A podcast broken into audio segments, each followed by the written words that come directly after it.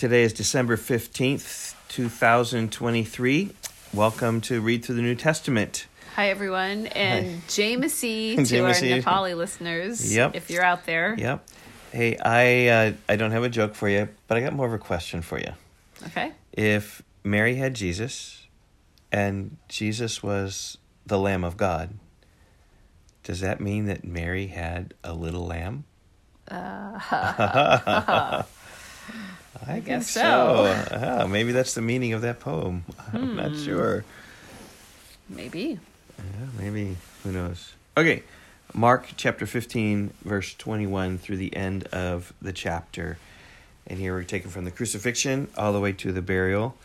And uh, it is interesting to see how much, how little the Bible speaks about actual crucifixion because those in Bible times were very familiar with crucifixion. Hmm. They did not need to have it explained to them. Hmm. And they compelled a passerby, Simon of Cyrene, who was coming in from the country, who was coming in from the country, the father of Alexander and Rufus, to carry his cross. And they brought him to the place called Golgotha, which means the place of a skull. And they offered him wine mixed with myrrh, but he did not take it. And they crucified him and divided his garments among them, casting lots for them to decide what each should take. And it was the third hour when they crucified him. And the inscription of the charge against him read, The King of the Jews. And with him they crucified two robbers, one on his right and one on his left. And those who passed by derided him, wagging their heads and saying, Aha! You who would destroy the temple and rebuild it in three days, save yourself and come down from the cross. So also the chief priests with the scribes mocked him to one another, saying, He saved others. He cannot save himself. Let the Christ, the King of Israel, come down now from the cross, that we may see and believe. And those who were crucified with him also reviled him. Verse 33 And when the sixth hour had come, there was darkness over the whole land until the ninth hour. And at the ninth hour, Jesus cried with a loud voice, Eloi, Eloi, Lama Sabachthani, which means, My God, my God, why have you forsaken me?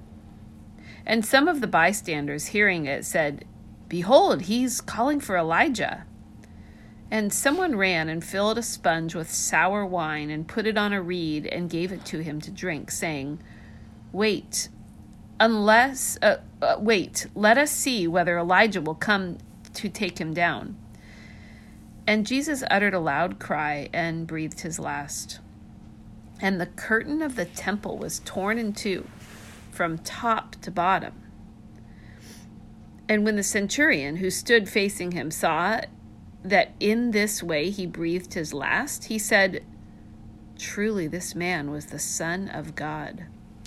There were also women looking on from a distance, among whom were Mary Magdalene, and Mary the mother of James the younger, and of Joseph and Salome. When he was in Galilee, they followed him and ministered to him. And there were also many other women who came up with him to Jerusalem. And when evening had come, since it was the day of preparation, that is, the day before the Sabbath, Joseph of Arimathea, a respected member of the council, who was also himself looking for the kingdom of God, took courage and went to Pilate and asked for the body of Jesus. Pilate was surprised to hear that he should have died already, and summoning the centurion, he asked him whether he was already dead. And when he learned from the centurion that he was dead, he granted the corpse to Joseph. And Joseph brought a linen shroud, or bought a linen shroud, and taking him down, wrapped him in the linen shroud, and laid him in a tomb that had been cut out of the rock. And he rolled a stone against the entrance of the tomb. Mary Magdalene and Mary, the mother of Joseph, saw where he was laid. Real simple, just the crucifixion and burial of Jesus. Yep. Okay. And Uh, that's the second half of 15. Yep. Yep. Okay, so now we're talking um, 2 Corinthians chapter 11. This is where Paul, again, um, defending himself in his ministry, and this time he goes against the false apostles. He says, Well, if, if they're apostles, let me, let me just share all my qualifications. And he's got amazing qualifications. Um, 2 Corinthians chapter 11, verse 1. I wish you would bear with me in a little foolishness. do bear with me. For I feel a divine jealousy for you, since I betrothed you to one husband to present you as a pure virgin to Christ. But I am afraid that as the serpent deceived Eve by his cunning, your thoughts will be led astray from a sincere and pure devotion to Christ. For if someone comes and proclaims another Jesus than the one we proclaimed, or if you receive a different spirit from the one you received, or if you accept a different gospel from the one you accepted, you put up with it readily enough. Indeed, I consider that I am not the least inferior to these super apostles. And there it is, right? These apostles, which call themselves super apostles, like we're the great apostles. Mm-hmm. And Paul says, I'm not inferior to them. Even if I'm unskilled in speaking, I am not so in knowledge. Indeed, in every way we have made this plain to you in all things. Or did I commit a sin in humbling myself so that you might be exalted? Because I preach God's gospel to you free of charge? I robbed other churches by accepting support from them in order to serve you. He doesn't really mean that he uh, dishonestly robbed them. Yeah, but he right. was saying I was not demanding. I was not a money hungry preacher. Is right. what he was saying. Right. right. But yeah, and the other churches gave him money, yep. but, and he used it so he could serve them. Yeah. Okay. Interesting how he used the word rob, though. Yeah. He wanted some connotation. There, yeah. Like, oh, maybe you... he wanted them to accuse him. or maybe they were accusing him of robbing us. Yeah. Yeah. No, I robbed other churches, like using their same word. Hmm. And when I was with you, and was in need, I did not burden anyone, for the brothers who came from Macedonia supplied my need. So I refrained and will refrain from burdening you in any way. As the truth of Christ is in me, this boasting of mine will not be silenced in the regions of Achaia. And why? Because I do not love you? God knows I do. And what I am doing, I will continue to do in order to undermine the claim of those who would like to claim that in their boasted mission they work on the same terms as we do. For such men are false apostles. Remember, these are the super apostles. Such men are false apostles, deceitful workmen, disguising themselves as apostles of Christ. And no wonder, for even Satan disguises himself as an angel of light. So it is no surprise if his servants also disguise themselves as servants of righteousness. Their end will correspond to their deeds.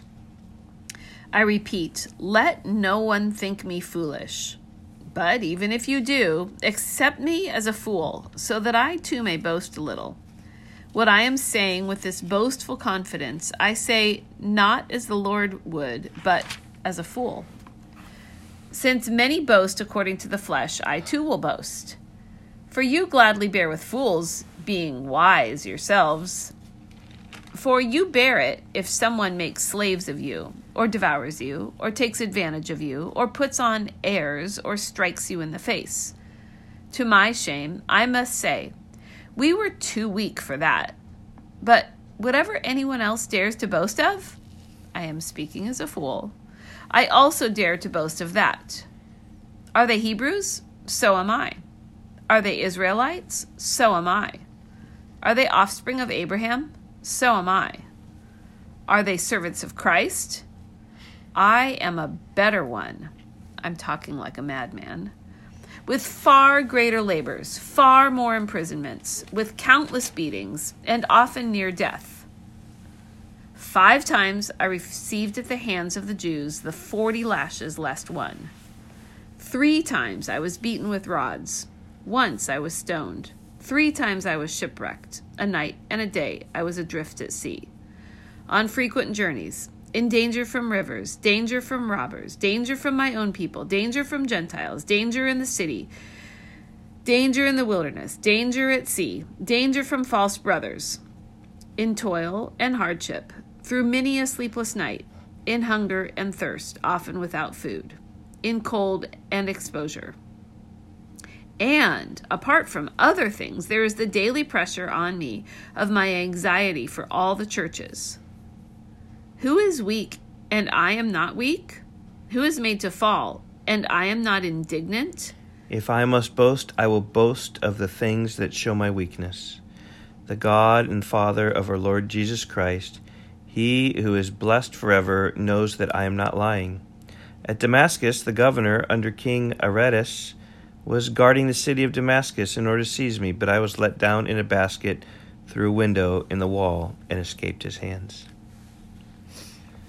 Well, Paul is um, basically describing his own credentials, like taking down the false prophets, the super apostles, and then lifting himself up. And it's interesting in lifting himself up, he didn't say all these great things I did yeah, in some he regards. said all the like ways he suffered. all the ways he suffered.